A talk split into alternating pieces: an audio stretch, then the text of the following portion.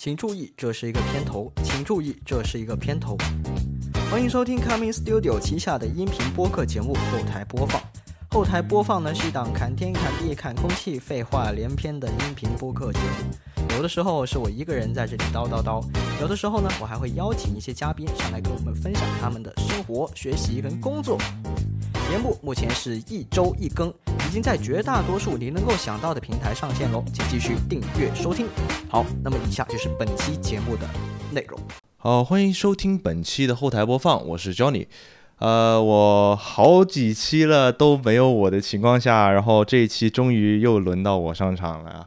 然后这期呢，我邀请到了我的一个高中同学，然后呢，他在这个大学的期间呢，去到有幸去到了我们隔壁的邻居这个日本这边留学了有一年的时间。然后呢，其实我对于这个日本当地的文化呀，以及一些这些人文，我都觉得特别感兴趣。我觉得是一个特别有意思的国家。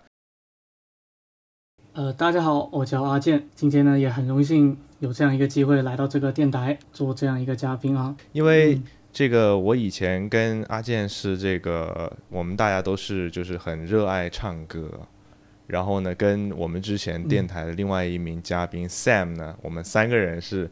非常要好的关系，呃，我很好奇的就是，呃，为什么你会有这样的机会，然后去到日本留学？因为一开始你是在这国内的大学，是啊，还在国内的大学读的本科。首先一个是，这大家都是高中同学嘛，应该知道，就是我高中同我高中的时候其实也是挺喜欢动漫的，是的，是的，就喜欢看动漫嘛，对，就这一方面的，这有这一方面的爱好。然后呢，就是暑期的时候呢，就特别无聊，然后呢就想着。啊，学一点日语啊，就自学了一点点。然后呢，也是因为这个契机吧。然后呢，大学的时候，大学的话要选一个专业嘛。然后呢，我就顺其自然的，我就选了最就当时最有兴趣的日语嘛。然后呢，也是经过经过两年学习吧，呃，成绩呢也不算太差。然后呢，就是大三的时候呢，我们学校是给了我们这样一个机会，一个交流项目嘛。然后呢是。就就每个班里面挑选两名同学，然后呢，就是去去这样的一个日本，就去日本那边当一个交换生，大概就是这样。那你当时去日本交换的是去的是哪个城市？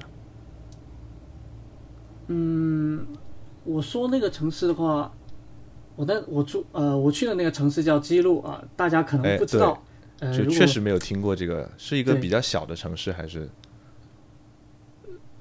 对，呃，算比较小吧。那它它的地理位置是在哪里？在在日本的，呃，地理位置是在关西那边。关西啊。如果我说记录，大家可能没听过。就是如果我说神户的话，神户或者大阪的话，大家应该应该有听过。对对对对对。对，呃，我那个城市呢，去大阪的话，去大阪的话大概是两个小时左右的路程。哦。去神户的话，也大概差不多一个小时。那确实也不是很远啊。嗯哦，那你当时去交换的这个学校呢，是什么样的一个学校？嗯，交换的学校也是本地的大学嘛，就那基路，名字呢叫基路读学大学。哦，是哪哪两个字来着？哪两个字？呃，基路就是公主的那个姬啊，女字旁的那个姬，然后对路的话就是。马路的路哦，我是说你那个就是“基路”后面那两个字，我没太听得清。你那那那那个是叫什么大学来着？哦，读协大学是独自一人的独，协呢是协助的协。哦，这个大学名字特别有意思啊。那它这个这个名字有什么不同的意义吗？它这个名字里面是有什么含义吗？嗯，就为什么叫读协？读。读协大学应该可能是，因为这个日语是是这个名字是直接日语直译过来的嘛，然后呢，对，那就是说他他就是具体什么意思？他那个原本他的这个日语它有什么意思吗？就是不是说直译，他是是是它是呃那个直译过来是就不是呃就是说靠靠着他的那个读音译过来的吧？对。对，就照着读读音就这样读。那如果是翻回日语的话，你再用它的意义翻回中文是什么意思？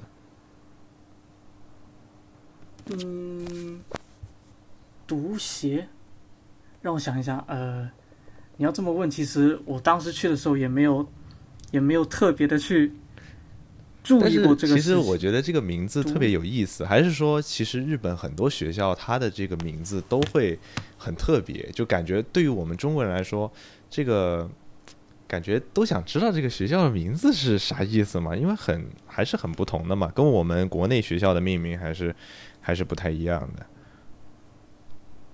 嗯，会有一点点不同吧。不过我觉得，其实大部分的大学名字，其实中国人都是挺看得懂的。哦，你要你要说起来的话，其实我们这个学校的名字才是比较特殊的那个。对我我是觉得是的，是比较特殊，因为因为就是你这么一说出来，我都不知道是哪两个字，然后具体是什么意思也不太清楚。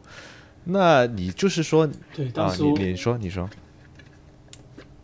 呃，就是当时我看到这个名字的时候，就这，在我没有看到这六个字之前，其实我也是不知道那那那六个字应该怎么写。嗯嗯嗯就是当时你老师告诉你说，哎，我们交换要交换去这个这个这个这个学这个学校，然后就不知道根本不知道是什么什么学校来着，然后也不知道是怎么写。对哦就有这种 feel。其实当时我刚准备去的时候，我还犹豫过，就是这么偏的大学，我到底要不要去？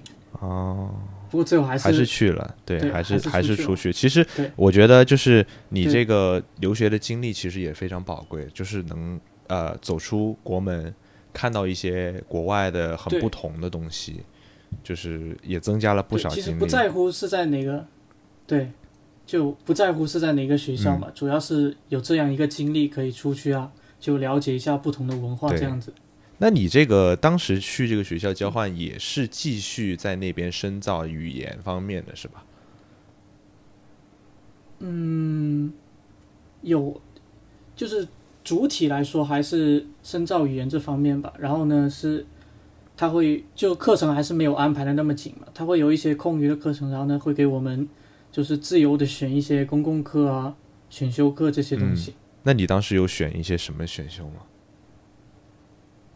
嗯，选的其实还挺杂的吧？你要这样说的话，呃，我当时是选了，当时选了经济学嘛，嗯，呃，因为当时这就是我们那学校特长，就特色特色的特色的专业也是也是有经济学这一门科目，所以呢，当时首先一个是选了经济学，嗯，然后呢，第二个比较有印象的，比较有比较有印象的是心理学，然后呢，还有当时是选了韩语课，嗯，哦，还学了韩语啊？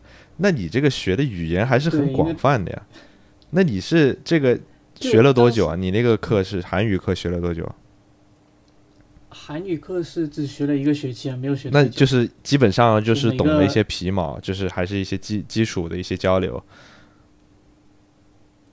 呃，就懂皮毛了，就基本上算是就那几个韩语的那几个字母能看明白怎么读了，哦，然后呢，稍微稍微了解了一下，就最简单的那些最简单的那些问候语，然后就基本上就这样。那确实是，就是时间还是太短了。不过，就是你这个在学习日语的过程中，就其实你去到日本当地，其实它有一个更好的环境让你学习日语了。就是每天我都要去讲。那其实你在出去留学之前，你自己的日语水平是怎么样的一个水平啊？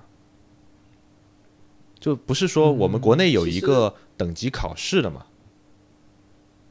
哦，对，这个你是当时考、呃有有考试吗？当时，哦，对，是有的。当时是考了一级，啊，就当时好像是七月份考的一级，嗯然后呢，七月份考完一级之后呢，九月份大概九月中旬就过去了。哦，那这个一级一级就是等于说是我们国内这个考这个日语是最高级的，是吗？哦，对对对，哦，那还是非常不错，说明你在你在这个学校学的还是很认真的呀。主要是其实你还是上大学之后，你对于这个专业还是非常感兴趣的，是吧？所以你学的特别认真，对啊，然后也很容易就学懂这样子的。嗯，因为当时就是平时平时也经常说什么看动漫啊之类的，就看一些日剧的，就会有积累这样的一个语感嘛。所以呢，一学起来的话，就不会有那么大的阻碍，不会说是完全完全没有入门的那种的话，学起来的话可能会更累一点。对对对，那确实是。那就是说，你其实当时呃说知道了你这个要交换过去的时候，你会不会觉得，哎，我害怕说去到当地，我不知道这个呃害怕交流啊，或者说是，哎，会不会遇到一些困难啊？当时去之前有没有这样的担忧啊？对，就是其实我觉得很多，就像我们这种第一次出国的，可能都会有这样的一个顾虑，就是一个就是毕竟是一个人出去嘛，人生地不熟的。然后呢，语言的话也没有说说的特别流利嘛，那毕竟只学了两年，也就是勉强就勉强能开口，然后呢能听得懂的那样的一个那样的一个程度嘛。然后就出去的话，就是还是会有还是会有担心啊，但是毕竟都是这么语言嘛，都是靠这样锻炼过来的，所以呢，而且当时的话也有一当时和我一起出国的也是一个比较要好的。也是一个比较要好的同学嘛，所以当时呢就觉得就稍微安心了一点，然后呢就就最后就还是决定出国了。哦，那就是说你当时出去交换了之后，那个你当时同班就只有你的那个跟你一起出去的同学是国人吗？还是说还有其他的都是国内一块儿出去的？呃，我们当时是出去了四个人啊，是我们学校是出去了四个人，是两男两女。哦，这就你们四个人，然后就是等于说是在别人就都是就是日本当地人的班级里面上课，还是怎么样的呀？呃，我们当时是就是我们主课是日语课嘛，主课是日语课的话，是我们会在一个国际会在一个国际班里面。就是国际班里面呢，就是没有，就是没有日本人的，就只有我们外国人。就当时班里面除了我们中国人呢，还有一些，呃，好像呃有两个有两个韩国人，然后呢，两个韩国人，两个越南人啊，对，好像是越南的。就是全就是全世界全球各地的人都有，都是过来交换的留学生，还是说是就是哦。哦，呃，有一些有一部分是留学，有一部分是那个交换生，有一是有一部分呢是本本来就在那里读的。哦，就我们都在同一个教室里面学。那，然后呢，除了主课以外的，我们自由选课的阶段呢，那基本上就是和日本人一起上课。哦，嗯，那这个语言环境还是可以的。然后你们其实去那边深造的话，就是说像你们这些语言课啊。他是会学到一些呃，还是我们这种日常学习这些英语呢？还是会学到更深入的一些内容呢？就是是我是学呃这呃这些是啥意思呢？还是说学一些什么内容？嗯，就是呃，如果我们说我们主课主课的话，就基本上的话是以就是以口语交际啊。口语交际啊，然后呢，还有口头表达、演说的这样的一个，就大方向是这这一方面嘛。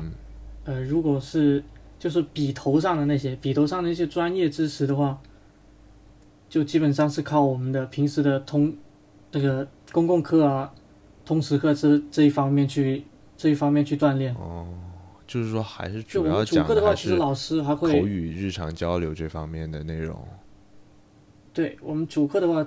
大致方向就是这样的。嗯，就老师的话会安排安排一两节课，说给我们，就是说给我们互相之间就是用日语用日语对话交流啊。然后呢，又或者是每个星期，我们当时是每个星期每个星期的星期五都要准备都要准备大概十五分钟的，就自己制定话题嘛，大概十五分钟的这样的一个这样的一个演讲。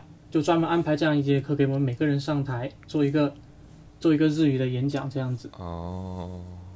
就当时我还是觉得，就这种方式的话，对，其实对口语的锻炼还是蛮大的。那你觉得当时老师让你演讲的时候，那种要求啊，或者说他的那种题目，会不会特别困难啊？会的，会的，会的。他一般定些什么主题啊？他会有没有什么要求？就是说，比如说，呃，我这个演讲的稿子我需要有多长？你需要演讲多长时间？然后这个主题也是老师定的。呃，当时就第一次听老师听上老师的课呢，老师是说，就是最长就说，呃，就每个人要讲十五分钟，然后呢，最最短是十分钟。然后当时其实当时听到这个要求就觉得哇，很慌，很慌。这个 对，真的很慌，因为其实在国内有，就算在国内的话，我也很少说一次就一次性的讲十多分钟以上的十多分钟以上的日语。嗯，那平时呢，在国内一般都是最多说五分钟左右啊，或者三分钟这样，非常简短的一个非常简短的一个日语。但是呢，那时候那时候演讲那个演讲的那个老师呢，是要求我们十几十分钟以上，然后一直到十五分钟的。然后呢，第二个呢是老师第二个要求呢，我们是就是不能带稿，就不能也就啊是脱稿，不能对着不能对着通篇，对，不能读稿就不能通篇对着稿读嘛，就只能带一种那种很简短的草稿纸上去。所以就当时还是比较有挑战性就。其实是你们刚才就是你们刚进去，然后刚开始上课的时候，老师就给你们提出这样的要求了，已经。对，就像像是我们那种但其实呃，放完假之后回去学校之后的那种摸底考一样的是吗？就要看一下你这个学生是什么样的水平。对对对，就像我们每个人每个人都上去讲一下这样子。其实说实话，我们第一节就第一节课的话，其实大家的表现都不是特别好，因为毕竟都没有没有这样的经历嘛。哦，那确实是啊，就是还很紧张。那你第一次，你有看你对对对最后讲了多长时间吗？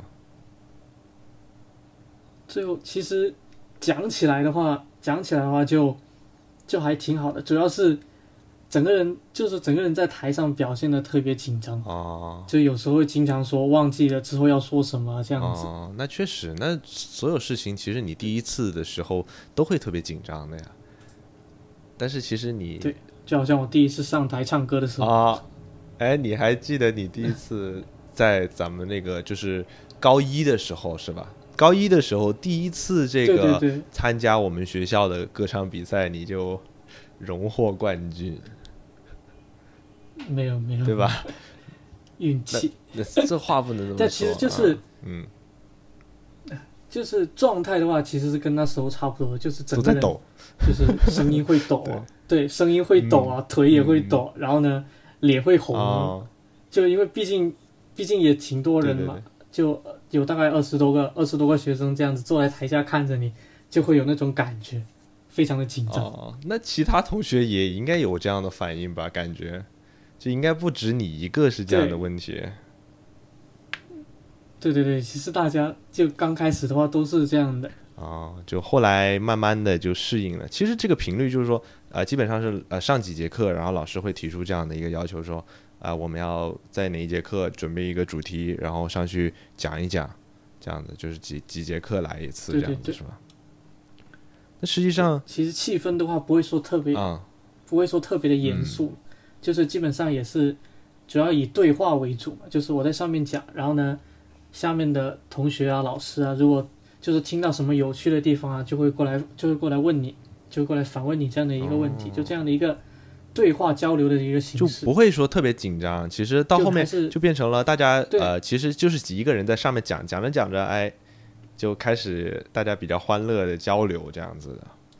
对，就是一个谈话会的这样一个性质，嗯那很好。就到后面的话就是这样一个，你这么说，是不是你的你也特别喜欢你当时教日语的这个老师？对，当时的老师也特别的高，而且他特别的高，然后呢，当时第一节课的时候，真的会真的会觉得特别的很压抑吗？特别的有就是特别有压力，就。特别有特别有威压感。啊但其实上多了之后，还是觉得老师其实就是人还是非常的好的，就没有外表看上去的那么那么严肃嗯。就还是挺有意思的。那其实你在嗯，对，就是在那边学习了一年之后，你觉得你的日语水平有没有突飞猛进的增长？嗯，突飞猛进的话倒说不上啊，就至少的话，至少的话就是平时日常交流说，平时日常交流上啊，表达上面的话就不会那么的，就不会像出国之前的话就会，就时不时的就会卡一下，然后就不知道接下来要说什么，就是这种情况呢会少了很多。就是日常交流基本上没什么问题了。对，就是就感觉的话，状态的话，跟出国之前比起来的话，因为我们那时候国内的话也有外教老师的嘛，嗯就是出国之前跟外教老师聊天聊天，然后呢跟之后跟回国回国以后再对比的话，其实就是交流起来的话，就障碍会少了很多，就不会说听不懂老师说话这样子。那确实还是有很大的帮助的呀。但是其实你当时被选中出去呃这个交换的话，其实是也是选择了班里面成绩比较优秀的学生吧？哦，对，那因为当时他们好像对成绩也是有要求的。然后呢，第二个呢是在在选拔的时候呢，选拔的时候呢是有一个，就是会有一个跟老师单独的这样一个谈话，哦就是就是就考察，基本上算是考察你的口语能力这样子。哦，那还是就是这个还是比较科学的，其实这种方式。那其实呢，就是关于你这个在学校的这些大致的一个经历，我们其实聊的也差不多。那我们我就想问你第二个问题了，哎，咱们第二个问题就来了。第二个问题就是，其实你在这个日本的这一年时间里面，有没有发生一些有趣的事情呢？就你自己觉得特别有趣的事情。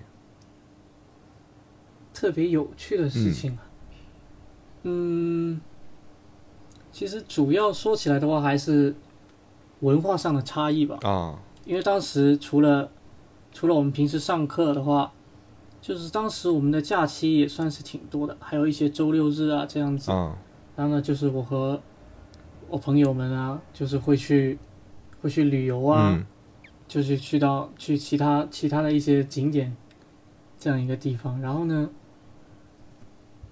哦对，这样说起来的话，好像是我突然想起来，就是当时我呢，我在学校里面呢还加了一个社团。啊，什么社团嗯，？就是你也知，对，你也知道我很喜欢嗯唱歌嘛，对对因为当时呢，我对也是加入了，就是加入了那学校的，对，也是加入学校的音乐社，嗯，就他们不叫轻，他们不叫啊音乐社，他们叫他们就叫轻音社，轻音社哦，这个轻就是哎，日本那个动漫叫《轻音少女》还是叫什么来着？是吧？就是这个意思，是吧？对，对，就是轻音的那个轻音的那个，那是不是说他的这个呃社团里面，他就不光是有呃唱歌的，还有就是玩乐器的也在里面的呀？对，就是很多玩乐器的基本上都会在里面，就基本上基本上乐器应该都有含，就是主流的，我们平时主主乐队的那些乐器应该都有包含到，什么键盘啊、哦。架子鼓啊、吉他、贝斯这些应该都有的，就是都有人在里面玩。我们当时当时呢是本来是每个学期都有一个都有一个，就是每个社团都会上去表演一个节目，啊。然后呢就会就会就会要就会要我们就自由组就自由自由搭配成员呢，然后上去表演节目的这样一个这样一个活动，嗯就是我也有幸上去唱了一首歌，嗯啊，唱的也是日文歌吗？还是什么歌？对对对对，唱的也是日文歌啊。那那你当时上台，你会觉得紧张吗？上台的话也还好啊，也不会特别紧就张，不怕出错？就是大学大学一二年级的时候也有参加过一些唱歌比赛，所以嗯，也不能算是老司机吧，老歌手了，老歌手了。对，就不会那么的不会那么的生疏。而且其实我觉得，呃，不一定说是呃学日语的人啊，其实很多经常听日语歌呀，就是经常会自己哼唱的，其实你给到一个环境去日本这么样表演一首日语歌，你也应该不会太紧张嘛，因为其实这东西就是听着听着就学会了。对对对，那那你当时说这个加入嗯社团有发生什么特别有趣的事情吗？发生什么特别有趣的事？因为你刚当时不是想起来了吗？就是嗯说，呃，你说平时还会出去玩嘛，然后突然间想起来说还有社团这么一回事儿。对对对对对，嗯，怎么说吧？因为当时，啊，其实说说起来还是稍微有那么一点遗憾的，因为那毕竟出去的是出去的后半，就是整个整个留学生活后半年嘛，也是主要是宅在家里面，因为疫情的问题嘛，就后半年基本上是宅在家，就是很少后半年的话就很少跟社团的社团的朋友见面。就主要还是前半前半年接触的多，就当时我们会有，就除了我们在除了我们在社社团社团室里面会排练各种节目啊，然后呢还会有各种各样的，就是我们会出去一起唱 K 一起吃饭，也会有这样的一个活动。就当时怎么说啊，也不叫特别有趣的事情嘛，就是要要说的话，其实。还是交流上面会比较困难的，因为毕竟上，毕竟的话是首先一个是外语，嗯嗯，然后呢跟他们聊天，聊天上的话，而且还要不仅是聊，不仅是平时的聊天，还要聊一些，还要聊一些音乐，关于音乐的这样专门的术语啊这样的东西。就当时的话，基本上就是我是拿着，就是拿着手机，就是拿着手机，我在一边翻字典，一一边在翻字典，一边在跟他们聊。哦。然后他们也是习惯了，对，就习惯了，就就知道啊，我接下来肯定又要掏手机出来看字典。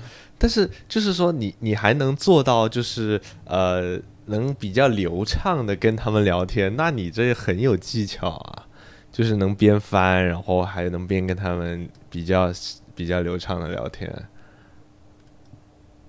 还好，就是平时的日常聊天，然后呢，再加上一些偶尔的。音乐的术语啊，这样的一些东西啊，就是有一些稍微专业一点的词，你不知道该怎么说，然后你就得去查。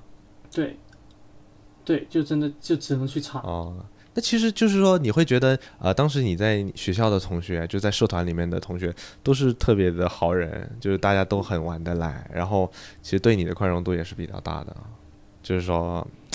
对，不会说嫌弃，因为当嫌弃你说无法，有时候说着说着又怎么怎么样啊？也还好，就是整个交流上面还是比较融洽的，就不会说不会说不会说不宽不不宽容我们啊这样子。哦，因为当时的话，其实整个社团也比较习惯了嘛，就是我们整个社团也是有其他的外国人的，所以呢，就不是特别的，对，就不是特别的，不会觉得特别的新奇啊，来了一个外国人这样子。嗯，当时我们社团里面有一个师兄，有一个师兄也是有一个师兄也是中国人。他是留学还是交换生？嗯，他是留学生，就是他是那边正式读的留学生，就不是交换生。哦，那就是说他也起到了作为呃带一带你的一个作用。对对对，会有这样，就大家。有一个有至少有一个就懂自己懂懂汉语的，懂汉语的不会那么紧张咯，就是会放松一些，就不会对感觉这个环境完全都是呃陌生的，然后又交流起来还是有一定的障碍。对，就不会说完全很陌生的环境这样子。因为当时当时怎么说，就是因为我们因为我是我们那那个大学是在关西嘛。然后呢，关系呢，其实很多，就是很多很多日本人，他私下呢，他不是讲，就是他不是讲标准的那个日本语，对对对对对对对，他他是说一下叫什么？关西腔嘛，是吧？对，就是他们会讲关西腔的，就是有时候他们讲关西腔一快起来就很容易懵逼啊，就是因为平时没有怎么听嘛，就很容易说就听不懂对面在说什么。然后呢，也是多亏有师兄。就是师兄的话，他有时候会给我讲，就是说这哪句哪句是什么意思，就这样子，就不会特别的，不会特别的说完全不知所云这样子。那那你那个其实，它关西腔跟这个标准的日语它有什么不同啊？你可以讲一讲吗？就是给大家演示一下吗？就比如说举个例子。嗯，那时候演示的话，其实差别都还挺大的，就主要是日语就。呃，首先一个是体现在声调上的嘛，提个声调上的，比如说我们平时我们平时说标准语的话，就谢谢嘛，谢谢大家都就知道是阿里嘎多嘛。然后呢，就是一般是以下降，就是那个最后结尾会以下降为主的。对。然后呢，大阪就是大阪腔呢，关西腔呢就就他们有个特色呢，就是他们很喜欢，就是结尾会上去，结尾的声调是上扬的，就原本的阿里嘎多阿里嘎多就会变成阿里嘎多，啊，就会有这样种，就听起来听起来会有一种比较，就有种比较激昂啊，会比较比较有力一些，热情这样的一个感觉。对，对，然后平时用语上的话，也会有一些，也会有相当大的区别。就是说有一些词语可能它的表述跟那个呃，就是标准的日语是不同对的。对，会标准的日语不同。那它这个它的这个语音语调的变化，是说我每一句或者是呃哪一个位置它都会有这样的变化，还是怎么样？就说差不多是这样子嘛，就好基本每一句都都有这样的变化，是吗？就整体的音调上面就会有不同，就好像我们平时，就是我们平时标准说的普通话，嗯跟跟像什么东北话、天津话呢也是会有这样的一个差别，就是用语上啊，或者是音调上面也会有些就感觉你在听他们那边讲当地语言的时候，就像是听一些带什么地方方言的普通话一样。哎，他一说快了，你就听不太懂他在说些什么了。对，对，因为他们一说快的，还会有当地的一些，就说关系腔的这样的一种特色的表达嘛。这种特别的表达的话，就会显就和平时说的普通话不一样，就会有些就出现会会有出现一种听不懂的这样的一个情况。哦，那其实你就是跟在听不懂的时候，你会怎么办？就直接啊，不好意思，我真的没有听到，能不能麻烦再复述一遍，还是怎么样？对对对，会有会有这样的情况，就是有时候他们说完就就真的是完全刚刚他说什么完全没有听懂，就只能这样，就是他们还会很耐心的，就是说再重新再说一遍。对对对，就是最后的话，就是他们其实就稍微有，就稍微有一些带着我的这样的一个感觉，就是就是呢，有时候呢，就是这跟我聊天的时候呢，他们会尽量就是会尽量的说普通话，啊，就是尽量啊的跟我说普通话，就不会说不会不会不会用关系腔跟我说。啊，就其实啊、那些学生其实都是一些当地的学生，或者说是附近啊，或者说是这片区域，它就是大阪这方大阪这块区域的人会讲这样的语言，是吗？对啊就是大阪其实就是关西，对，就是关就是大阪是在关西地区里嗯面嘛，嗯，所以呢，所以呢关系，所以呢，其实大阪腔大阪腔就是关系。那像这个像这个什么大阪啊、神户啊，然后这个叫什么呃奈良算不算是大阪生？关西？对对对，奈良奈良也算是关西地区，哦，然后就主要是这一片的话，基本上都是以关西关西腔为主。那你上去还有那个叫什么来着？呃那个京都也算是吗？对京都也是。那一直到哪个位置啊？一一直到一直到哪个地区才不算是关西啊？嗯，如果就是按纬度分的话，基本上的话到名古屋那边吧，哦，就是对，就右边到名古屋，可能还没到名古屋。然后呢，然后呢，左边的话，差不多也差不多到我们那地方为止了。哦，你们那边也基本上就是边边了。就是对我，因为我们也算是西边嘛，就是整个关西地区的话，我们是偏西南、嗯，偏西南的地方。我看你们其实那个地方呃地理位置还是很好的，整个城市它是呃算是沿海的城市来着吧？对，也算是是是沿海城市。当时我们星期六日到，我们有去海岛，就有坐船去海岛上面去玩的。就附近有一些小的海岛是吧？那那些海岛是就是开发过的，还是说是一些比较原原始的？呃，算是开发过的话，有一些有一些呢是主要是住人的，哦，就是有一些就很小就很小的这样一个民居啊，一些呃就大概一两条街这样的民居会在这样的人会在上面住，然后呢有一些岛它会比较大，嗯就是稍微有一些就是像港口一样的这样的一个这样一些设施嘛。那它这个其实周末你说出去玩的话，像这些呃当地人会不会经常就是去这些岛屿啊，或者怎么样去玩，会不会特别多人啊？也有也有，当时我们坐船去的话，会有一些，就会有其他日本人，然后呢，基本上的话，看他们基本上应该都是去钓鱼的，就很多人都会带那种钓鱼用具，啊然后呢，一人扛着一个钓竿这样子。哦，就是都跑到岛上去钓鱼，对对对，哦，那确实很有意思啊。就毕竟是沿海城市嘛，然后呢还有这么多海哎，岛。我记得我其实之前在看动漫的时候啊，就是经常看到说，啊，像日本有那种沿海的那种那个叫做电车线路，还是这种轨道的这种线路，感觉那个画面都是特别美的。你有没有见到过这样的场景啊？嗯，沿海线路的话，呃，当时我们去旅游，我们去了去了广岛那边，哦，就是广岛那边的话会看到一些沿海线路，然后呢有一些线路的话是要坐船的，所以呢那那那那里的话就印象会比较深刻。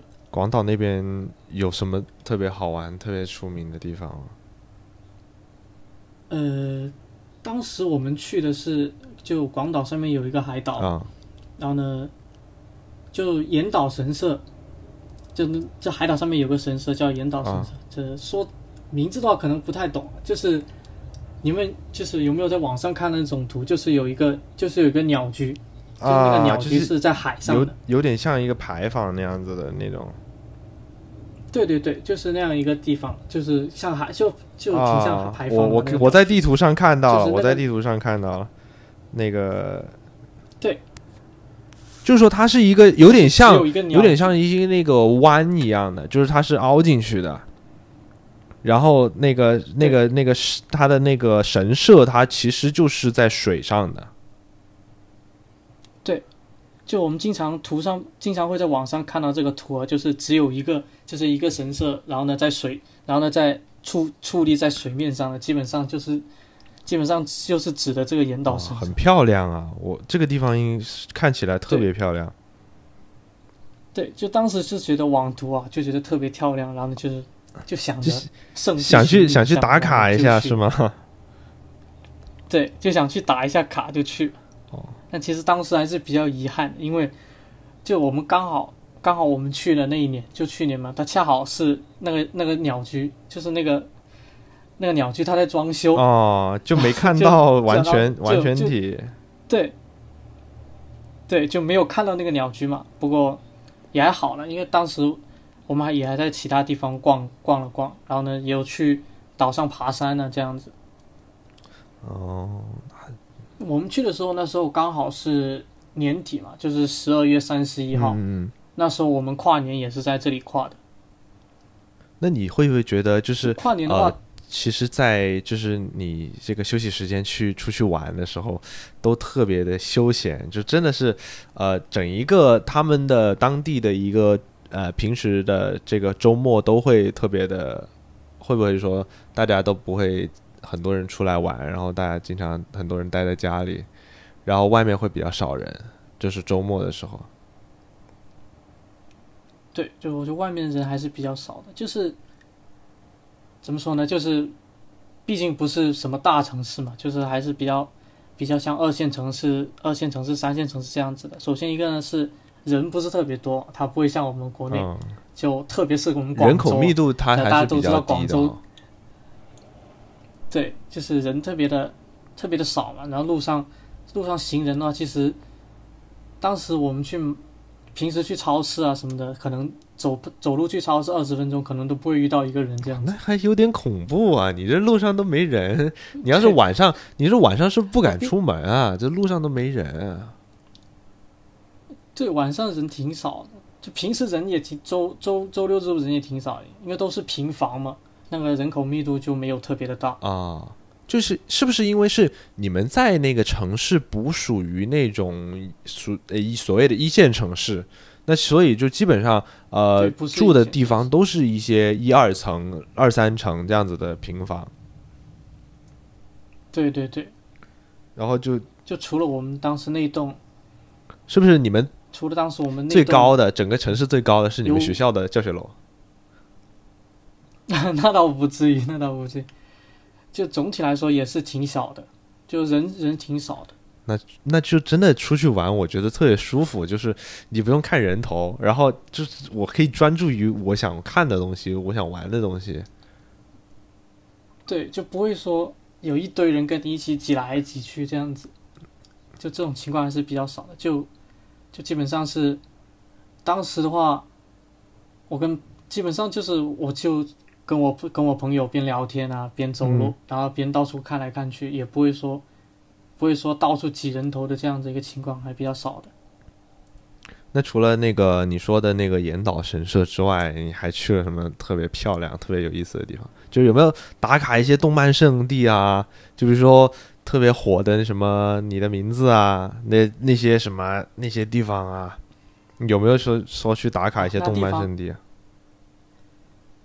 当时我们想是想是有想过去打卡的，只不过是因为那些地方基本上都集中在关东啊，就有点点远，太远了。啊。然后，对，那毕竟关从关西，从我们大阪到东京的话，还是有一段距离的。哦。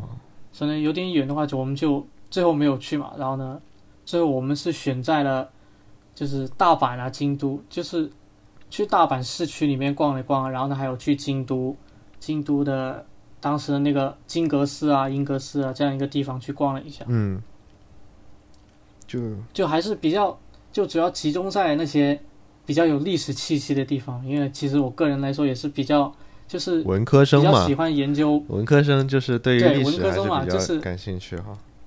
对，就是就比起大城市里面那种说买买买啊那种情况呢，我个人还是比较喜欢去，就比较喜欢去这些少人啊，带着历带点历史气息那应的这样一该这个。历史气息最浓的应该就是京都吧？京都它是以前以前日本的首都是吧？对，天皇的以前日本天皇的旧都就是在那边嘛，就是在然后就会有各种各样很很古老的建筑在那里。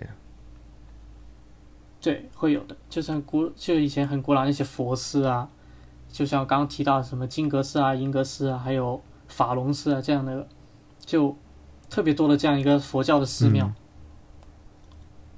就真的很很漂亮。我觉得，我觉得我也特别向往，说哪一次、哪啥时候能去日本玩一玩，去看一看这些地方，我觉得都会特别漂亮。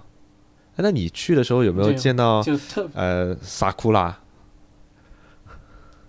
有有有是不是有当时有没有有没有什么不同啊？就是跟跟我们能在国内看到有什么不同啊？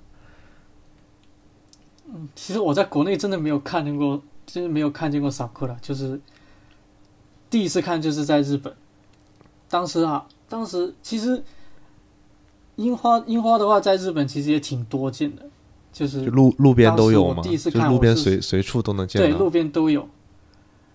就我们当时就我们住的公寓旁边有一个幼儿园，幼儿幼儿园门口就是两棵就是两棵樱花树，啊，就是那时候就有看得到。对，就三四月份这样子就能看到樱花开。哦，那确实会很漂亮的哦。对，会有就到处，其实城城里面基本上到处都是樱花，就特别有那种特别有那种气氛。而如果就是啊、那个像秋天还是什么时候那个落叶的时候，那就更加漂亮了，是吧？就是花落的时候，对，也会有有那味儿有那味儿了。就我们平时看动漫的那对味儿。对对对。哎，那除除此之外，你还有去过什么有意思的地方可以介绍一下？嗯，当时我们京就还是在京，还是在说京都的事。啊当时我们觉得比较特别印象印象特别深刻的是，当时呢我们是有一个有一个当时当地有一个叫稻荷山的地方嘛，然后呢，因为稻荷山平时白天人特别特别的多，嗯白因为白天人特别多嘛，所以当时我们是我们是半夜半夜大概三点多，凌晨三点多起床去起床出发去去山上看的。那那你们到了是想着去山？上看几点钟才到？四点多，四点四点出头到了，到了那里门口，啊，然后是爬山，对，爬到差不多五点半左右才爬到山顶。就当时是准备在那里看日出的。啊，然后然后就还是看到了是吧？还是赶上了赶上了，刚好赶上那边有日出看，哦，就五点半的时候刚好刚好太阳就冒。很棒的经历啊。那时候晚上真的挺，对，因为当就是我们当时就已经计划很久了，就当时我们在订酒店的时候也是订酒店的时候也是订也是订了离那地方特别近的一个酒店，啊然后呢三点多三点多就大家大家都起床，就大家都起床就避开人流量比较大的大的时候嘛，然后顺便又可以看一下日出，就三点多四点多那你们爬山的时候不是还要打着手电筒爬山？对要的 要打手电筒爬他那个没有说是要收什么门票吧？你们就随便进，就随便上去。对，没有没有的。那时候他他们那里那个神社是二十四小时开放的，那他那他那个你们走上去那个路是就是说是车车可以走的，还是说一些阶梯？阶梯的都是阶梯。哦，就当时基本上就是十一路车爬上去了，两只脚爬上去。有没有觉得特别累、特别高的一个座山？会，就当时其实看起来就是查查那个查查那个资料的时候就说啊，两百多米也不算很高，但实际上爬起来的话是真的很累。你看那个什么很累，你看你爬爬白云山也差不多嘛，对不对？你看，其实白云山也不是很高对，就看起来哎，两百米也没有多高啊，但真正爬起来是真的很累。那爬上去之后，当时就真的是一览无遗。凌晨嘛，然后就是对，就是整个城市的夜景嘛，都可以看得到。就是还能看到那个呃那些大楼的那些灯光，然后到一直到早上那个日出之后，那灯光熄灭，然后太阳就起来了。对对对，就觉得当时特别有 feel。这就其实说是高楼，我们站在山上的话，那些高楼在，就是说在我们这个角度看上去，那高楼其实都一览众山小。对啊，确实当时又当时又当时又冷，很有味道。凌晨我我觉得我觉得这种活动特别有意义啊，就特别有纪念价值。对啊，就是印象，对，那你当时就很当时跟朋友是。跟就是国内的朋友，还是说有一些日本的朋友一块儿啊？呃，当时是跟国内的朋友一起去的，哦，就没有跟你你有有跟日本当地的朋友一块出去玩过吗？有去过神户，就当时我们有带，因为神神户当时有一条街就叫南京街嘛，啊就主要的就是一些，像我就是主要吃的就是什么中华料理啊这样的一个地方。就当时就是我们一起我们一起去南京街，因为那时候我也很久没有吃过国内国内的东西了，很想念很想念国内的味道。，对。对，因为然后就带到当时是带了我们日本的朋友一起去嗯南京街吃了那个、吃了那个 四川麻辣火锅，嗯然后觉得正不正宗？对，还行，还行，因为基本上那边那边开店的都是中国人，他有一些也有一些中文的菜单。因为那时候是日是日本朋友说，他说想特别，他说特别想吃一次，特特别想吃一次辣。啊，然后呢，我就说啊，那要不我们带你去吃那个四川火锅？然后那时候我们就一起那他那条街除了就是，其实我想知道，就是在日本的一些呃国内的料理，就是它是中华料理，它就除了我们啊、呃就是日常能在国内吃到的一些就是比较正经的东西，它有没有一些日本当地特色的一些所谓的中华料理啊？有有有有很多的比，如呢？就其实说是叫中华料理嘛，其实是有区分的，就是有一个就是有两个概念，一个叫中华料理，一个叫中国料理。啊，其实这两个是不一样的。中国料理就我们是比较主要吃正宗的，是吧？对我们平时我们主要像国内的这种味道啊，就是叫中啊国料理。然后呢，像是就比较有迎合日本人的口味啊，就会经过改良的这样子这样的一种料理呢，我们我们就把它叫中华料理。哦，其实当时去到，当时会觉得特别的惊讶，就他们有一些虽然有有一些看起来是中华料理，但是其实但是其实我是从来没有吃过的那种味道，就像是什么，像是什么天津饭啊，他们那时候是天津哈，就这样一个，好像是好像是用蟹，好像是用螃蟹做成的料理吧，就是螃蟹的这样一个汁，大概是这一类，因为我也没有仔细去没有仔细研究。然后呢，还有一个是，呃，哎，那个叫什么来着？突然一时间想不起来。就是说，那个还是会有很多呃，他根据当地人的口味去改良的一些食食物。你没有说特别好奇，说想去试一试吗？对，我有试过当地的吃的那些，我点过一份红烧肉啊，味味道是怎么样？在那就。它味道是那种很甜很甜的，我当时我就说，而且它好好像还勾了很浓的那种芡汁，就是勾那种很浓的、很浓很甜的那种芡汁，就是跟国内吃到那种红烧肉那个味道是完全不一样的，就特别惊讶说啊，这种东西也叫红烧肉？还有还有其他还有还有其他的吗？嗯，还有其他的，还有一个叫。还有还有一个料理叫 A B 七 D 啊，就是那种，就是就是那种虾，就那种炸，就那种炸过的虾，然后呢，炸过的虾跟天妇罗有点像，但是它是炸过的虾之后呢，它是加了一点酸甜酱，就叫做就就。这样的一个料理就叫做 A B，是不是？我有点有点有点像我们吃那个麦乐鸡点的那个酸辣酸甜酱，就是那种感觉。对，有有种有种那种感觉。对，但是它那个酸酱要更加的刺激一点啊！怎么刺激？就更加的酸啊！就更加的酸一点嘛，就会会有一种会一种呛鼻的这样一种感觉，就很酸的那种，很酸的那种虾。哦，那它就就是就感觉还是很特别的一个味道啊。对，就跟我们平时印象里面，在我们国内吃那些吃吃那些国内的吃那些料理完全不一样，就真的是很，真的是就只有日本人 喜欢的那种味道。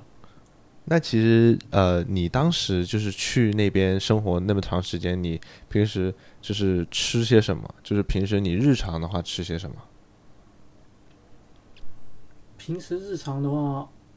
我还是主要以自己做为主。哦，这么这么这个对，就这么对。因为当时就是我们学校，我们我们公寓离我们学校啊，还有超市的都挺近的嘛。就平时上完课之后时间会比较多，然后呢，然后呢又想着，又想着啊，难得有这样的一个，难得有这样的一个机，这样一个机会出国嘛，然后就想着开始自己学一下做菜。就其实你出国之前是不是不会做饭的呀？还是说，对一点一次完全没有做过？那你这是怎么零零基础起步啊？有人带着教你，还是说你就是按照网上面的教程慢慢来做的呀？对，就是按照网上的教程。这很牛哎，这很牛。就就慢慢这样过来嘛。其实刚开始做的时候也是那个味道。一言难尽的那种，一开始慢慢的话，一开始是炸厨房，然后。对对对对，就大家都是这样过来的，没有人带嘛，然后就只能自己慢慢的去摸索。但是其实我看就是呃，我不知道是呃，我看很多就是在呃那个在抖音上面的一些就是在日本生活的博主啊，他们有些人是会选择呃晚上几点之后去便利店或者去超市买一些打折的一些饭菜，对。就饭菜的话，就有一些没有卖出去的这样一些生鲜食品啊，在那时候在超市的话，大概六点钟之后，它就会慢慢开始打折，就反正越晚越便宜呗。对，就六点钟的时候呢，会看到它贴了一个打三折的标签，然后呢，如果是九点钟过去的话，可能就可能就会有一些什么五折啊、六折的这样子的这样子一个食品可以去买。哦，就有时候，对，有时候有时候想着啊，省点。省省点钱的话呢，就可以晚上，什么九点钟，大概九点钟左左右出门去买菜，也是一个不错的选择。哦，那那会不会说大家都买的差不多了，没什么可以选择的了？啊，那肯定是会有这样的一个情况。那毕竟是，毕竟是已经买剩下的，就不是，就剩下的能选的味道啊，能选的那些肉的话都不会特别多。不过整体来说，其实整体来说还可以。对口味上的话，还是没有什么区别的。对。那你觉得其实呃，那个日本当地的你当地的这个物价会不会说呃比我们这边高？就是消费的话，会会会会有这样大概高多少？那毕竟，对，就物价上面，就像就拿我平时买菜来嗯说吧，就肉上肉的肉的价格的话，其实还好，就不算差的特别，不算差的特别大。主要是像什么类似于蔬菜啊、水果啊这种就，日本的话就会特别特别的贵。像当时我记得买两根两根黄瓜，就大概就大概只有我们只有我们小臂的一半。嗯小臂一半那么长的那么长的黄瓜，两根的话大概都要大概都要十二三块钱左右。那很还好，我现在没有什么概念，主要是你那么一说，我也不经常买菜，我没什么概念。就就拿我们就是我们平时拿我们最最平常的那个什么，大概西瓜拿西瓜来举例吧。嗯我看到，呃，大小的话，大小我也忘记是多少，大概的话，他们平均我看他们超市平均一个日本的那个西瓜均价的话，基本上都是都在一百八十块那以上。那那那那确实很贵，那确实很贵。我们国内要买的话，一斤一斤有些就一块多钱一斤，或者两三块一斤，都能吃到很好的西瓜。对啊，就二三十块钱就能买到一那个很好那你们会不会就是呃，就是不怎么吃水果啊，在那边就觉得水果太贵了？对啊，会就平时尽量会少吃一点，就是偶尔会买，就偶尔的话看到看到一些水果了会买回来吃，但基本上大部分情况的话是比较少吃，哦，就毕竟那个价格是真的有点，真的有点可怕。不是营养不均衡，对吧？我们都不吃水果，营养不均衡。那就是平时偶尔去吃一下菜这样子，偶偶尔会买一点菜回来。哦那平时都是吃肉的呀？你们这个这个煮煮煮饭都是先先弄肉的是吧？对，就是还是主要以吃肉为主，因为毕竟肉的话，它价格跟虽然比起国内还是贵了一点，但是不会贵太多啊，就还是可以接受。但是肉的话，但是菜的话就真的有点贵。嗯，确实不舍得花呀。你这出去也没有说勤工俭学，就基本上就是上学上完学就回家了。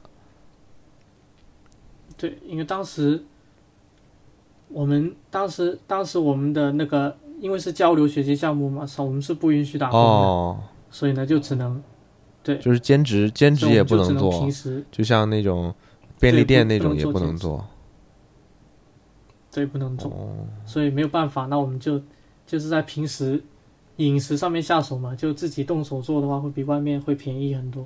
哦，那那其实就偶尔的话会外面啊吃那其实他日本当地人平时他们会吃些什么？你有了解过吗？吃的话还是很有日式的味道。就平时的话，在我们市区的话，会有一些寿司店啊，然后会有一些，还有一些日式的火锅店。寿喜烧吗？然后呢，平时的话，寿喜烧吗？对对对，就是平时就是日语说的那个 sukiyaki 嘛，就是就是就是我们汉语说的寿喜烧，其实就是一个东西。对，然后呢，还有一些像类似于什么猪排饭啊，哦，猪排对那些炸猪我的天啊，我我我真的我真的我之前是呃，为什么特别喜欢炸猪排这一道菜？我当时是看了那个嗯。那个书的那个呃《孤独的美食家》，然后他那一集就是吃那个炸猪排，那个炸猪排就是它炸的里面还是带点点粉色的，然后那个猪排好厚啊。对，有一点点粉丝。我的天呐，就看到我好馋呐、然后，难道日本它所有的这种炸猪排的店，它都是这样的水平吗？那看起来真的很好吃。对。我经常去的那家店，基本上味道也是相当不错，因为就是觉得那时候第一次吃，啊。第一次吃的时候是日本朋友带着我去嘛，他说他说我知道市区有一家特别好吃的猪排店，然后呢他就带我去吃，那时候吃的我靠，真的味道特别棒，而且那个肉特别的厚，啊，它它的量真它的量就是它的量真的会很大，我那时候说我那时候说哇，这个这个量，那我觉得一个如果是个女生的话，可能会真的就等于说是你出去吃饭就点一个猪排饭就够了，就不需要再点其他菜了。对。嗯，就其实在日本吃饭的话，它主要是一个一个套餐为主。啊其实说是叫猪排饭，其实如果上就是猪排饭上来的话，它是会会有一些配料，会有一些哦配配菜啊，菜比如说什么，就是会对会配你一碗味增汤啊，或者就配一些酱啊，配一些那些包菜丝吧，那嗯应该叫。就会配很多包菜丝给你，就不是就不只是一个不只是一个猪排饭，那这一份这这个套餐一般多少钱？嗯，换算过来的话大概六七十块左右吧，七十多哦块。那还是可以接受啊那就等于说是我吃一顿饭，基本上人均就是六七十，然后还能吃的很饱。对，对，就猪排就猪排饭大概一千一千元出头这样子一个感觉，嗯，就可能还是因为我住的地方比没有不是什么大城市嘛，可能物价的话会稍微低一点。但是我觉得也完全可以接受啊，就是它也不是很贵啊，那真的很好吃，对对对真的真的我看的都很馋。对你有机会一定可以去试一下。下次有机会去日本玩，也要给我推荐一下有没有什么好吃的店。可以啊，可以。那他其实他日本做的这种寿寿司的话，他有没有说跟我们国内吃的有些不同嗯？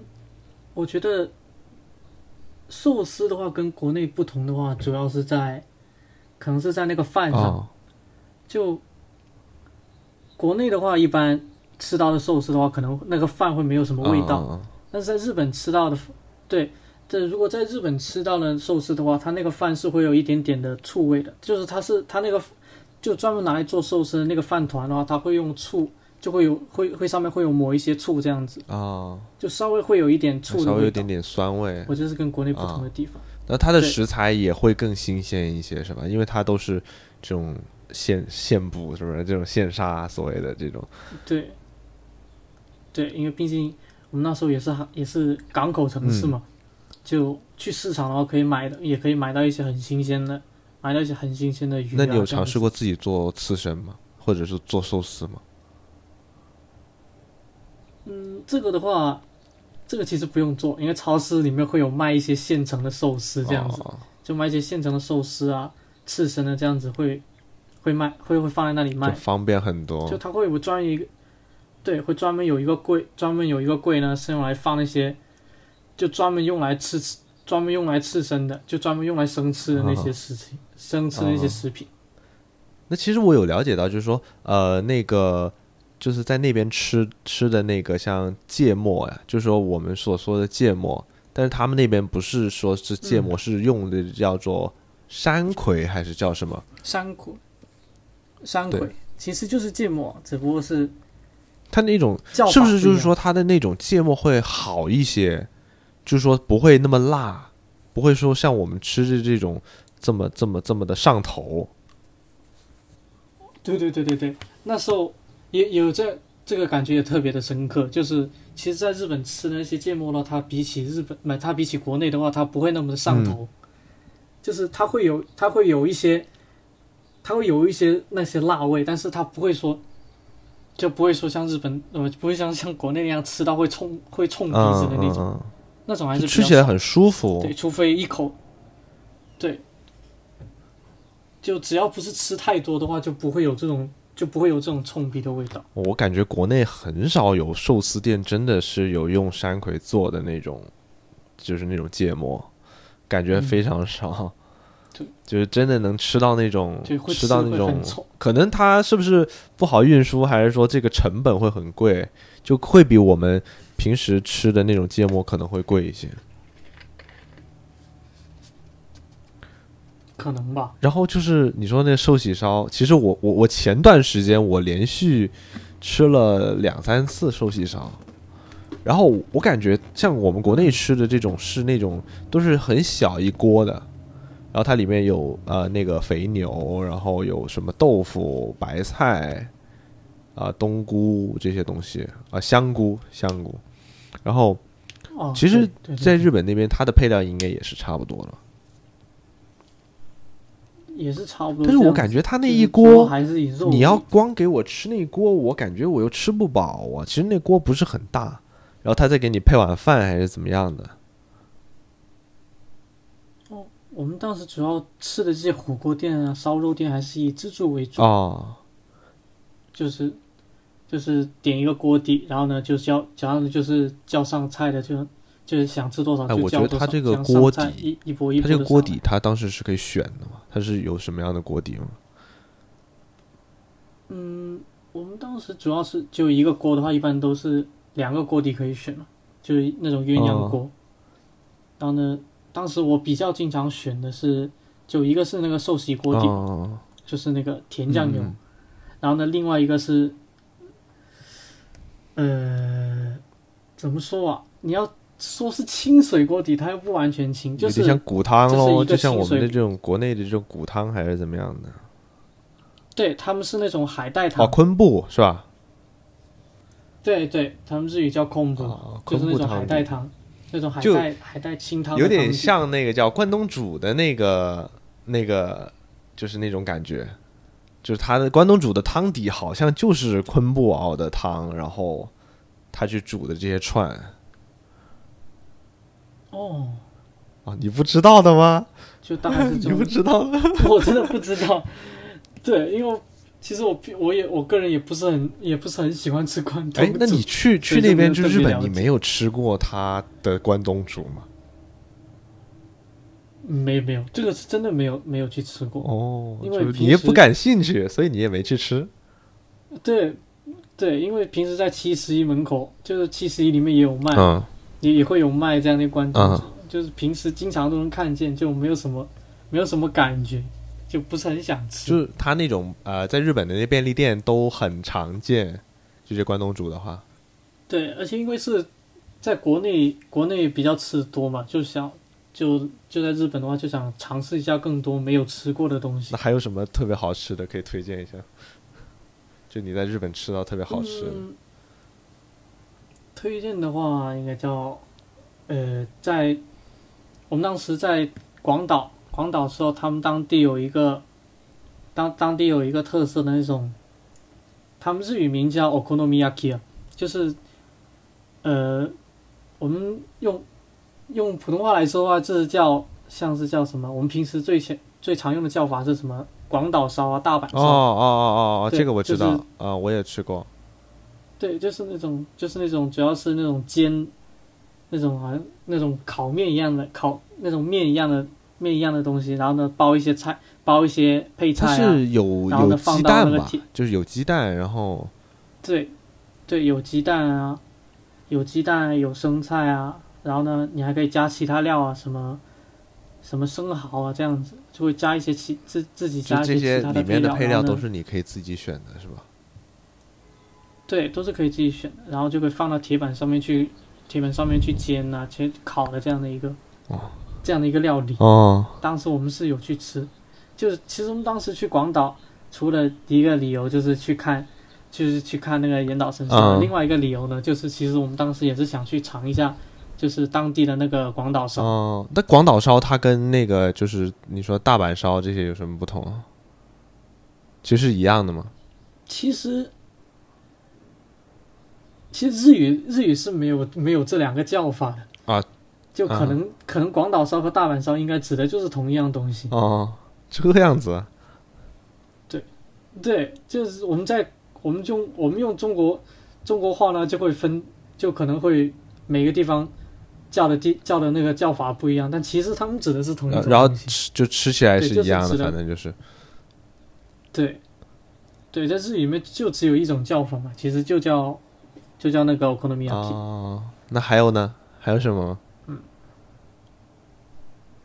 嗯让我想一下，印象特比较深刻的，其实我觉得是不是日本很经常它那个像烧物，它是也是特别特别出名的，就是哦，对对对对，那些 yakimono 就是我们会有有时候会吃，也会吃这种就类似于居酒屋对对对对对就是一种居酒屋的这样环境，就很多很多上班族啊，下班的时候都会去吃，都会去都会去的这样一个类似于小酒吧的一个这样一个环境。嗯当时我们是也有去，也也也有去过这样的一个店去吃，嗯就味道味道还不错。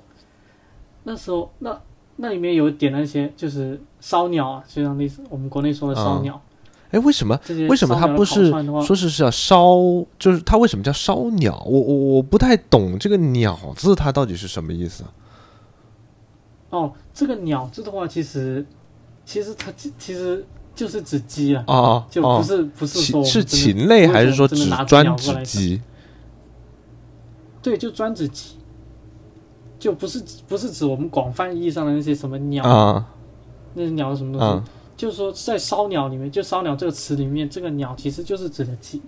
这个 yakitori 其实就是专指我们吃的那个烤鸡串，哦，所以叫烧鸟，对对，怪不得，我明白了，对明白了。对，就可能是，可能是当时可能是那个鸡的繁体字，然后呢不要边旁之后就变成了一个鸟字，这样子的吗？是因为他们写鸡的话，其实也是那样写的，就是我们平就是我们写的那个繁体的鸡，哦，那就是他这边他的那些就是有点像烤串儿吧，就是有点像对。这种。对，烤串的话，其实跟国内差差别还是蛮大的。啊，对对对，确实跟那种我们吃的呃一般吃的那种烤串还是区别挺大的。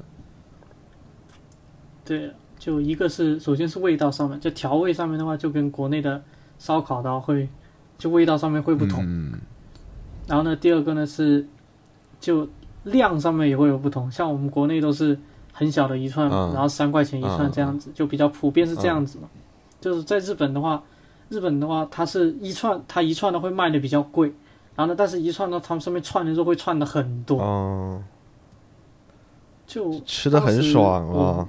我们对，就一串的话大概差不多二十块钱左右，但是我感觉我们国内，就这么我们国内就是吃这种像去居酒屋啊，哎，他吃的那个也不算嗯特别大一串，还挺贵的。就我觉得，我觉得还是要去日本吃这东西，还是要去当地吃才能才能吃到最正宗的。嗯，而其实我在我在那个呃，就是包括还有另外一档那个日本的那个很出名的节目叫《深夜食堂》啊，哦，然后我看他那个第一集，就让也让我很印象深刻的一个呃那个菜品是叫做柴，是叫是叫柴鱼饭吧？还是叫什么？哦，就他那个呃，还是叫柴鱼还是叫木鱼？不记得了。他那个呃，就是拿那个叫，就是拿那个有点像那种刨木头的，给它刮成那个，哦，那个煎那个煎鱼啊，哎呀，我不记得，反正就是它刮成一一条一条的，一条一条，然后放在饭上面，它再淋上一点酱油，还是淋上什么？应该是应该有淋挺多东西吧，有有些会淋茶啊，或者淋酱油的之类的，应该都有。我感觉那个很好吃，就是我我在国内也有去找过，我感觉应该会很好吃，但国内我好像真还没吃到过呢。国内应该这种鱼都会比较少吧？因为它是不是就是它会嗯搞得很硬，然后它非得要拿那种刨子才能给它刨刨出丝来。对，它是那种它它是那种晒干之后晒的晒的特别干特别干，然后就晒的晒的梆硬的那种、嗯那种鱼，就只能就真的有点像我们的咸鱼那种，就是吗？对对对，就一点一点的刨下来嘛，啊，刨下来，然后呢送饭，然后呢拌饭吃这样子。就真的是很下饭的一个那种那种菜。对，就就感觉其实跟国内啊，国就嗯，怎么说，就跟国内平时用像像什么用萝卜干送饭一样，这种这这样的一种 feel，然后这种 feel。呃，我想想还有什么？我之前看那个《孤独美食家》，还有看他呃叔去吃那个叫就是烤牛舌呀，他有很多那种就是自己烤哦肉还是怎么样的那种档口。哦，对对对，牛舌牛舌，在日在日本的话，吃烤肉店的话，也有一个比较特色的特色的肉就是啊牛，舌。为什么特色在？国内的话，嗯，嗯，怎么说啊？就是说，在国内的话，基本上基本上吃这些烧烤店的话，或者说吃什么，就很少会碰到，很少会碰到有牛舌吃。啊，对，就是说，在日本的话，我觉得日本的话，很多地方都可以看到有就有关牛舌的这样一个料理会特别的多。就像我平时吃那些烤肉店啊，它会有一些，它会它会给它会有一些牛舌，你可以自己拿去烤。然后呢，平时在路上它会有那种小店，小店的话，它会有专门会有那种这种牛舌饭可以吃。就就我觉得这个是特别比较有意思的。然后就国内的话很少会吃到，那你觉得就是是不是特别好吃？因为我我自己个人也特别喜欢吃牛舌，我是真的是看了《孤独美食家》之后，我对牛舌这个有了新的认识，然后我自己就去有去饭店里面尝试，我发现它比它跟牛肉的口感是不同的，然后特别的那个，就稍微又有点韧性，对但是又就比较很好吃，就是对，稍微有点韧性的这样的感觉。然后对，有就它有各种。种各样的做法，就像烧烤的呀，然后又有饭呐、盖饭啊这种的，各种各样的。对对对，对，挺多的，就是觉得印象有特别深刻，因为味道也比较好嘛。然后我我记得啊，还有另外一个特别有特色的，哎，鳗鱼哦，对，呃，鳗鱼特别贵，特别贵。那个。就是它日本有没有就是说，呃，它你能买到那种就是新鲜的，就是不是还没杀的，也没有呃那种一呃没有那种做好的。就一般我们国内比较少。买到的好像都是已经是做好的了，就已经调好味道了，你可以直接吃的那种。对，因为首因为鳗鱼这种东西，首先是一个它的产量特别低嘛，因为好像是就就据网上的资料，就网上的资料是说，鳗鱼这种鳗鱼这种鱼呢，它是就只能靠野生的去抓捕了，就目前还没有办法进行人工养殖，嗯所以就导致产量特别的少，嗯所以那个鳗鱼会特别特别的贵。嗯。那你们那时候要是买一份的话，要花多少钱？买一份好像就一条鱼，一条一条特别小的鱼，那个鳗鱼份的话大概要一百五十多块钱哎，左右。我觉得好像也比较正常。国内我感觉这个价格差不多，就是我要买一条的话，也要一百嗯多。对啊，而且其实一条不是很多，对对对对对，就但是够你吃一顿喽也算是够你吃一顿喽。对够吃一顿。但我感觉是不是国内的那种鳗鱼，它会做的比较偏甜，会不会日本的那种会不会这样子？日本也会挺甜的，就它还是我觉得日主本主要是吃东西偏甜也是挺，对甜口的。就比起国内的话，感觉吃什么都比较甜。就在日本点的那些点奶茶啊，这种啊。就平时在国内我都是，平时我在国内都是点都是点正常的，就是点正常糖。啊然后你要去掉点三分糖 对，没有那叫没有那么夸张。我在日本的话，应该点七分糖之后才是国内的味道，哦，就是就还是比较会偏甜的糖浆不。要钱，就是奶茶店糖对啊，就感觉他们下钱。糖是不是不要钱？对啊，就特别甜，就吃的，尤其是什么中华料理啊，也是特别的甜。啊，就像是那些什么海草啊，那些什么八爪鱼啊，那种小章鱼啊，它好像都是哦很甜的、甜口的。嗯，看看做法吧，就很多做法也是比较偏甜的那种。哦，啊，我们美食聊了好长一趴哇！看来美食，我觉得对于 对于我们吸引力还是非常强的。那那毕竟民以食为天嘛。对对，那好，美食我们就暂时告一段落了。那我们在最后聊一聊这最重要的一部分，也是我最想了解的一部分，就是当地的风土人情和日本的呃一些文化。这其实我觉得，呃，日本其实在之前都是日本的文化，就是当时是呃，我们有就从国内是传过去的嘛，在很久以前，就很多的嗯一些建筑啊、一些思想啊，都是我们国内传过去的嘛。其实它在某些程度上跟国内也是有一定的相似的，就包括我们看到日语的那些字体，它其实有很多是就是汉字。对对，有很多汉字会在里面。那它其实我我在好奇的就是说，有时候我在看一个这个词里面，它带有这个汉字，这个汉字是不是是我们所理解的那个意思，还是它就根本完全是不不相干的？嗯，这个我觉得 要看情况，就是关于汉字意思这一方面的话，因为毕竟它大部分还是大部分还是从还是从中国传过去的嘛。其实我觉得大部分的话，可能有百分之六十左右的话，应该跟国内的意思是差不多的。就一些词，就一些单词上面的话，可能意思会是意思应该是差不多的。然后呢，是在之后的发展，就是。因为毕竟汉字在传到日本的时候，它在当地毕竟也也有一千多年嘛，就也会有一些自己的演化，这样子，就可能会有一部分，也会有一部分的单词是跟是跟中文意思是不一样的。嗯嗯。所以就就是还是会有一定的相似，就在语言方面，就是一些书面的语言方面。那毕竟，对，就。那毕竟大家都是中华文化嘛，就是就受中华文化的影响是比较大的，所以呢，其实整体上来说还是文化上面还是比较接近的，就不会说跟像欧美一样那个差距特别的大。对，就特别像是你去京都的话，应该就是感受特别明显吧，就它的一些建筑风格呀，一些会不会特别像我们的一些古建筑？对，会有特别像古建筑，而且因为。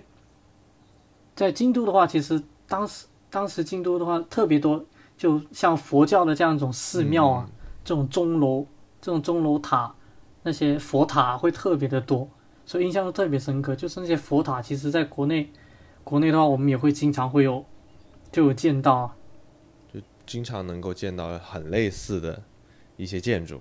对，就这样一种，对这种佛教的文化上面会比较类似。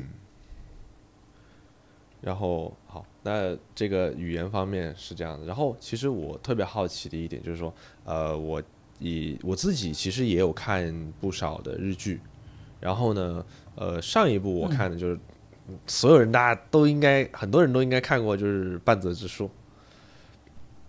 然后，对对对，呃，在里面我就了解，我就觉得是不是呃，日本的这些职工啊，就是在打工的这些人群，他们都是这样的一个生活状态，就是说会比较勤奋，就是呃早上上班，然后晚上很晚下班的这样的情况。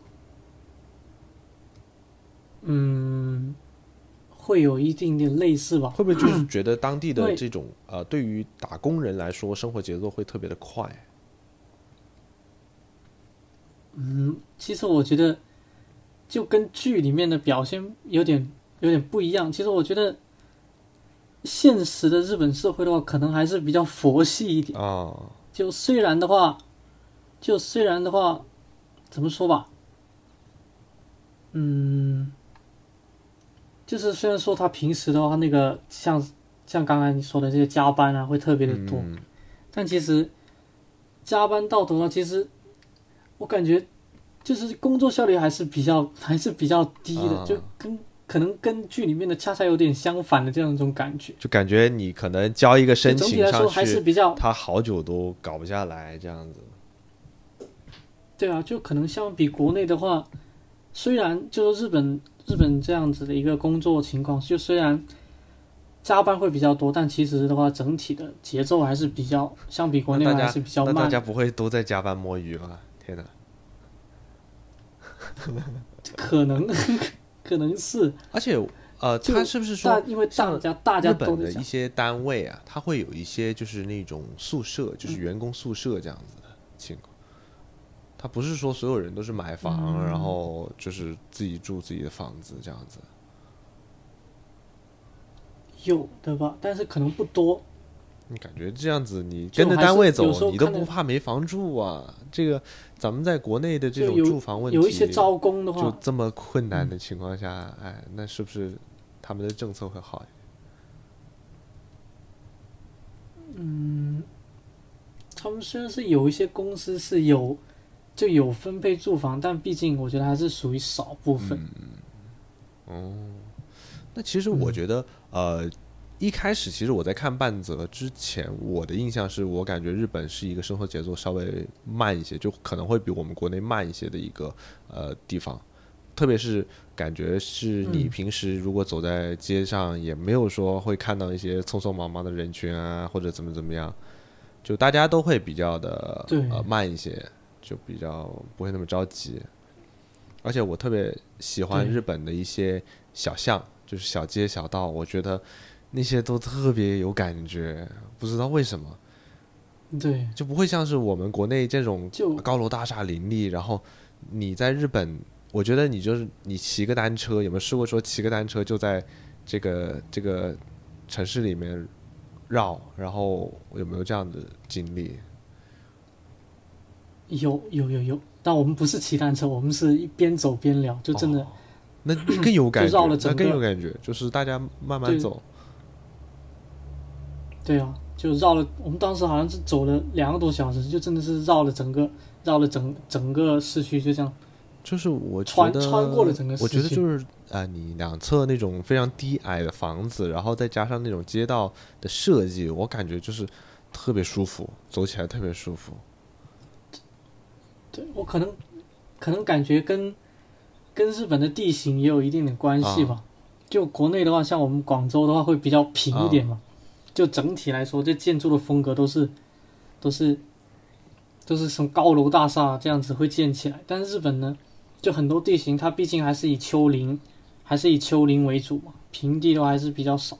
就大那些就那些可能一些街道也是为了适应这些适应这些丘陵的地形的话，就会起得非常的就起就有起有伏嘛，会感觉特别的有这种味道。啊，就上上下下经常会有这样子的有很很有坡度的路。对对，会有一种很这种很大的斜坡啊，这样子会有，哦，经常会有的。但其实说实话，真的在这样的是真的在这样的街道里面走的话，其实有一说一还是挺累的。对啊，上上下下就跟就跟爬山一样的。对，就真，对啊，就是有时候有时候真的有时候走着走着说，走走着走，嗯，怎么前面又是一个那么大的斜坡，又要爬上去，又要爬不想爬了，走着走着就不想走了。对，这个很容易会很容易会累，真的会累的。哦，但是我觉得还是我真的挺想去看一看，就是自己亲身的去感受一下，我觉得会很不错的一，很不错，就是它的当地的一些这种就是这种街景。对嘛？有，我觉得我也觉得有有机会的话，也要这样出去走一走，就是感受一下不同的文化，这样子。嗯，那其实我之前就是你回来之后，我们不是出来见过一次嘛？那个时候我听你讲了一个非常有趣的事情，就是呃一些关于这个日本的礼节啊这方面的问题，是不是日本人在这个礼节上面确实是比较严谨？对，就就感觉跟国内有一种就比较大大咧咧、就比较热情的这种氛围，我觉得有点不一样。嗯就稍微是有点不一样的。嗯，怎么说啊？就有一个很，就有一个，我们平时会经常看到，经常在新闻里面看到日本的这样的一个鞠躬啊，就大家都会，就是你，啊就是大家都会鞠来鞠去，就像半泽直树里面，就你刚看的那个半泽直树剧里面，也会经常会有这种啊什么见见下跪的见面这样一个反正见面就是打招呼就是鞠躬。对，就就就是就是平时我们在学校里面跟见到老师的话，我们就跟国内不一样。国内我们一般，呃，就招手，就经常会有招手的这样一个这样一个动作。就在日本的话，基本上基本上是不招手的，就是怎么说啊？就是见到如果见到老师的话，就是稍微的身体往前倾一下，就是大概二三十度左右，十五度左右，嗯就稍微倾一下。就一个小鞠躬，就感觉这样子的一个文化跟国内还是比较不一样。然后你回来之后还有点不适应，对，就刚回来那会真的有点不，就会有点不适应，就是下意识的会下意识的头会往前倾啊，然后对，确实挺有意思。那其实他在这个语言表达上面，是不是还会有一些上下的一些敬敬语，还是怎么样的区别？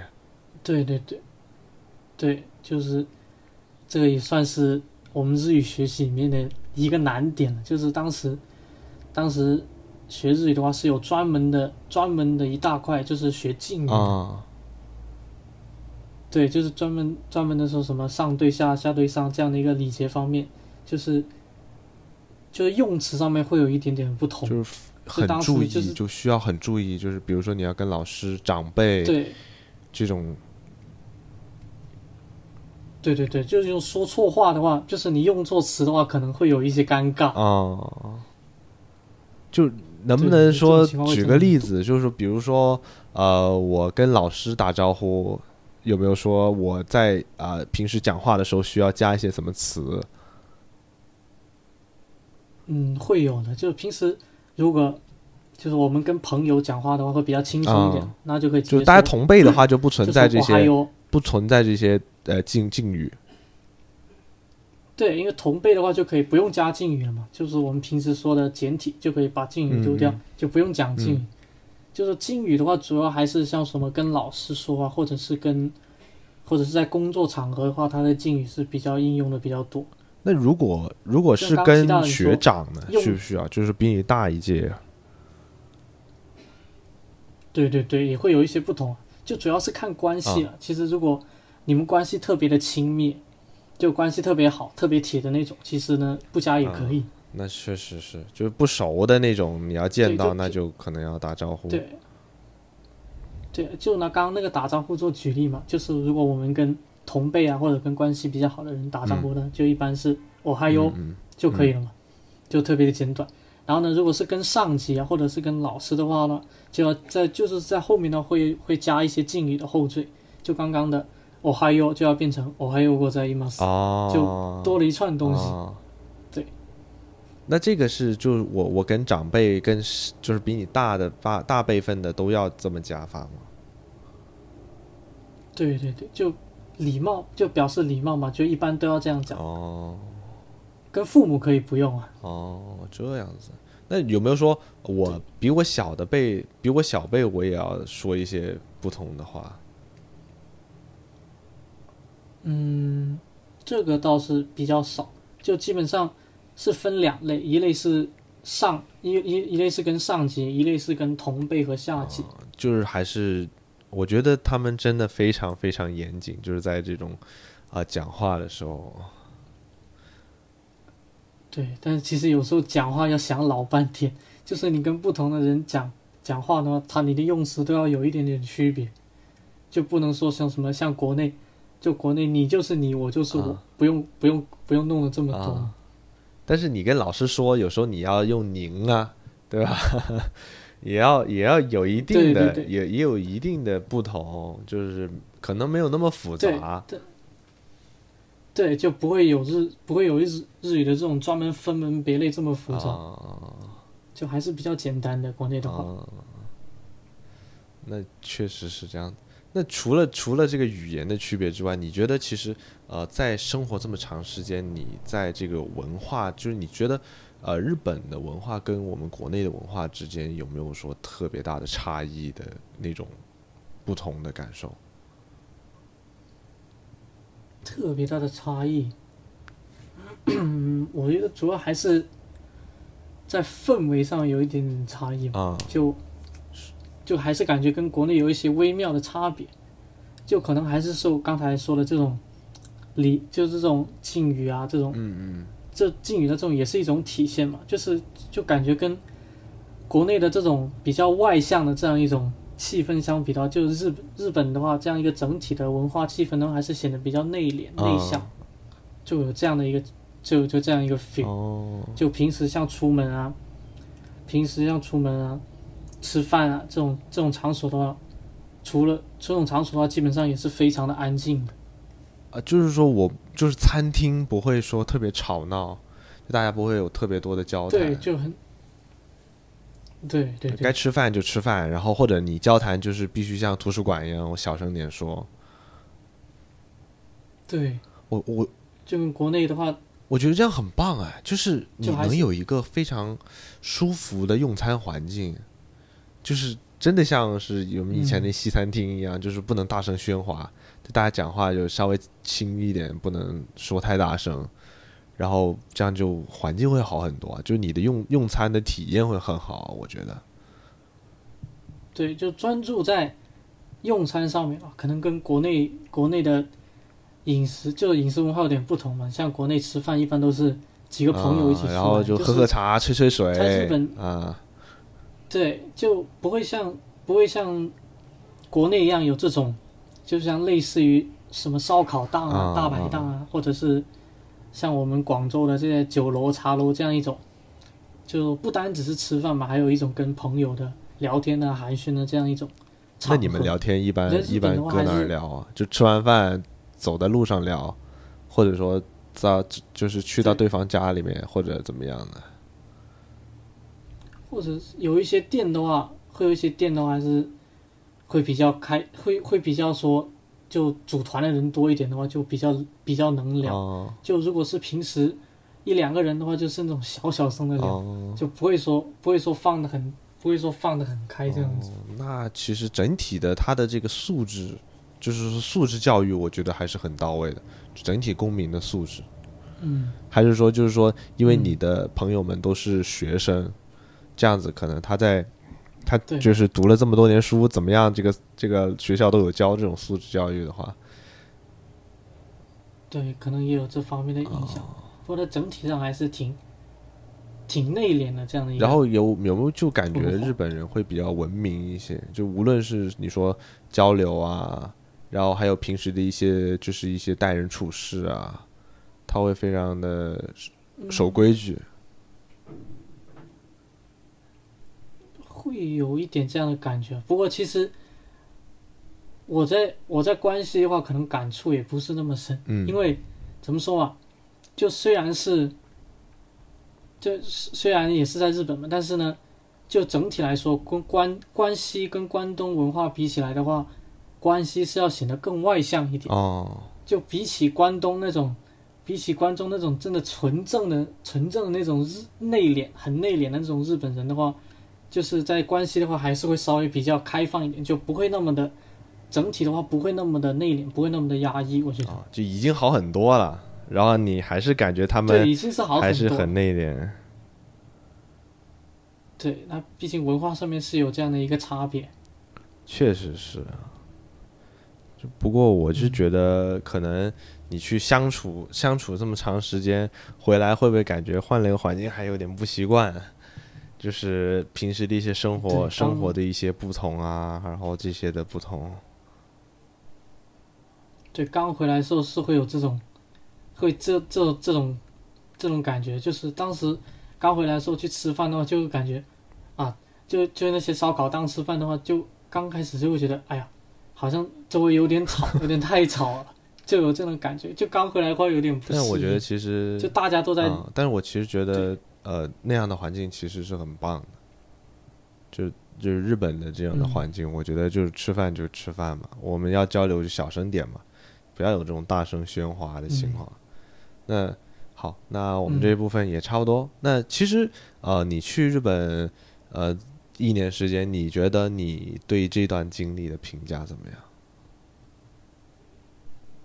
嗯，我觉得收获还是算蛮大的吧。虽然说后半年基本上都只能宅在家，嗯那没办法嘛，疫情原因嘛但前半。年的话，对，大家都，大家，大家都是都是这样嘛，没有办法。嗯然后呢是前半年的话，我觉得收获还是蛮大的嘛，像是到处出去能到处走啊，就是能看到一些不一样的风景啊，就会感受一些不同的文化啊。然后呢，同时呢又能锻炼自己的日语，嗯那我觉得还是蛮不错的一段经历。然后呢，又结识了一些日本当地的朋友啊，这样子。然后呢，偶尔也会有来往这样子。哦，那还不错。然后，那你觉得，呃，如果以后就是还有这样的机会，你还会再去吗？就比如说在日本工作，或者再继续深造的机会，你还会再去吗？嗯，如果有的话，我觉得还是会去尝试的。你如果给你去日本工作，你有愿意去吗？嗯，我觉得没有什么特别抗拒的，就可以可以去尝你试一下。很接受毕竟也是很接受这种文。化，对我还是就，我我个人也不是也也不是很喜欢吵闹的那种，啊所以呢，我觉得还是个人的是性格也算是偏内向一点点，对，对，就不会说那么的不没有没有那么的外向嘛。啊对对对对对对。哦，嗯，我觉得这个国家确实还是不错，就无论是从呃我们从影视作品啊、文学作品，还是说从你们这种去过、经历过的人口中，然后对于其实对于日本的评价还是蛮高。我也挺期待，嗯呃，等疫情过后吧，有机会也要去日本玩。对对对，如果如果给你下一次去日本的机会，你会选择去哪个城市？有没有特别想去的地方？嗯，我觉得吧，嗯，就这因为关系已经去了很多呃次，已已经待待了挺长。时间的。